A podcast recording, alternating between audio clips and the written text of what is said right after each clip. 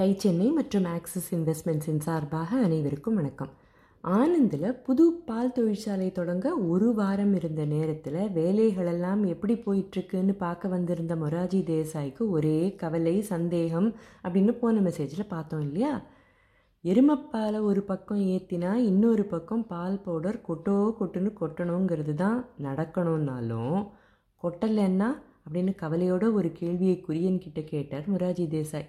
நிச்சயமாக கொட்டும் இல்லைன்னா பிளான் பி இருக்குது அப்படின்னு சொன்னார் இல்லையா குரியன்? இந்த பிளான் பி அவருக்கு கொஞ்சம் கூட சந்தோஷம் கொடுக்காத ஒரு விஷயந்தான். அது என்ன பிளான் தெரியுமா? பால் பவுடர் இயந்திரத்துக்கு மேலே இருந்த ஒரு மறைவிடத்தில் நாலு மூட்டை வெளிநாட்டு பால் பவுடரை வாங்கி வச்சுருந்தார். ஒருவேளை இயந்திரம் ஒழுங்காக வேலை செய்யலைன்னா அங்கிருந்து பால் பவுடர் மூட்டையை பிரித்து கொட்டினா குழாய் வழியாக பால் பவுடர் வரும். இந்த பிளான் குரியனுக்கு எப்படி திருப்தி கொடுத்துருக்குன்னு நினைக்கிறீங்க? இத்தனை மாதங்களாக படாத பாடுபட்டதெல்லாம் இந்த ஏமாத்து வேலை செய்கிறதுக்கா பிரைம் மினிஸ்டருக்காக இல்லைன்னாலும் இவங்களை நம்பி பணம் கொடுத்த கேடா மாவட்டத்து கூட்டுறவு சங்கத்துக்காகவாவது இந்த பரிசோதனை வெற்றி அடையணும் அப்படின்னு அவருக்குள்ள ஒரு தவிப்பு. இவரோட இந்த நிலை தலையாவுக்கு புரியாமல் இல்லை.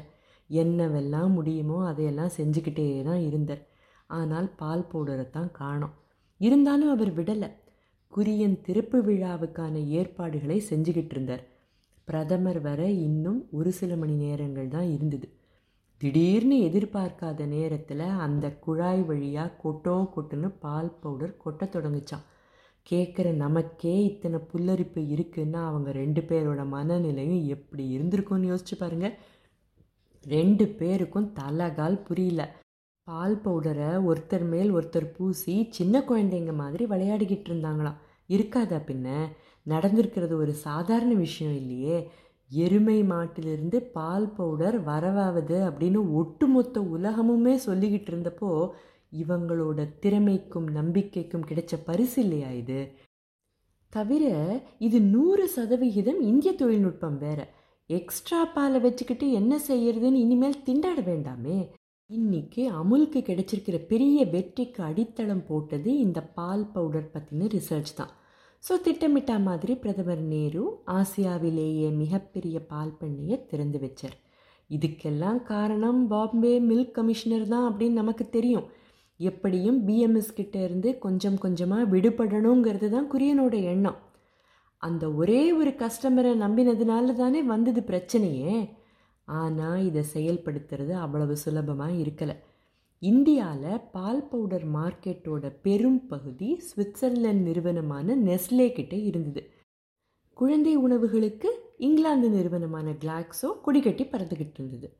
பால்சன் நிறுவனம் கேடா மாவட்டத்து கூட்டுறவு சங்கத்தோட முட்டி மோதி பார்த்து ஒன்றும் செய்ய முடியல. மற்ற தனியார் நிறுவனங்களும் போட்டி போட்டாங்க ஆனால் ஒன்றும் செய்ய முடியல அவங்களாலையும்.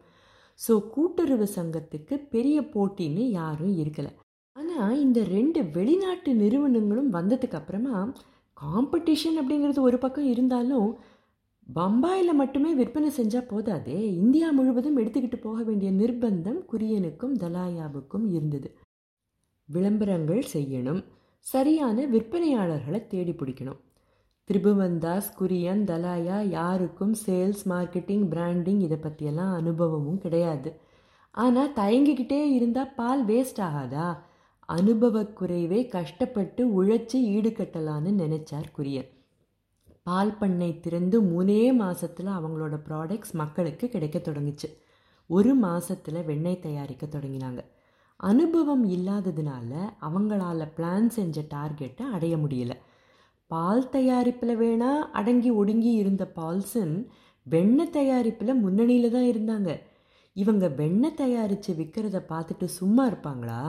பயங்கர காம்படிஷன் என்ன தான் செய்யறது அப்படின்னு மண்டையை போட்டு குடஞ்சிக்கிட்டு இருந்த குரியனுக்கு அவரோட உறவினர் ஒருத்தர் ஒரு ஐடியா கொடுத்தார். நீங்கள் தயாரிக்கிற பொருள்கள் மக்கள் மனசில் பதியணும்னா அதுக்கு ஒரு நல்ல பேர் வைக்கணும். கேடா மாவட்டத்து கூட்டுறவு சங்கம் தயாரிக்கிற வெண்ணெய் அப்படின்னு நீட்டி முழக்கிக்கிட்டு சொன்னால் நல்லாவா இருக்குது நறுக்கு தெரிச்சா மாதிரி சின்னதாக அழகாக ஈஸியாக ஞாபகம் வச்சுக்கிற மாதிரி ஒரு பிராண்டை உருவாக்குற வழியை பாருங்கன்னு சொல்லிட்டார் இதை தவிர இந்தியாவோட மூல முடுக்கில் எல்லாம் இவங்களோட பொருள்கள் கிடைக்கணும்னா ஸ்ட்ராங்கான ஒரு டிஸ்ட்ரிபியூஷன் சேனல் வேண்டாமா? எல்லாத்துக்கும் செலவாகும் நேரமும் ஆகும். ஆனால் இதை செஞ்சால் தான் பின்னால் நல்ல லாபம் கிடைக்கும் அப்படின்னு குரியனுக்கு நல்லாவே புரிஞ்சுது. முதல் வேலை கேடா மாவட்ட கூட்டுறவு சங்க தயாரிப்புகளுக்கு ஒரு பேர் வைக்கணும். கடைசியில் என்ன பேர் வச்சாங்கன்னு நமக்கு தெரியும். ஆனால் அந்த பேர் சூட்டுதல் எப்படி நடந்ததுன்னு நம்ம தெரிஞ்சுக்க வேண்டாமா? அதுதான் நம்ம கதையோட அடுத்த பகுதி. பிஸ்னஸ் கதை கேட்க தொடர்ந்து எங்களுடன் இணைந்திருங்கள். அதுவரை டை சென்னை மற்றும் ஆக்சிஸ் இன்வெஸ்ட்மெண்ட்ஸின் சார்பாக அனைவருக்கும் வணக்கம்.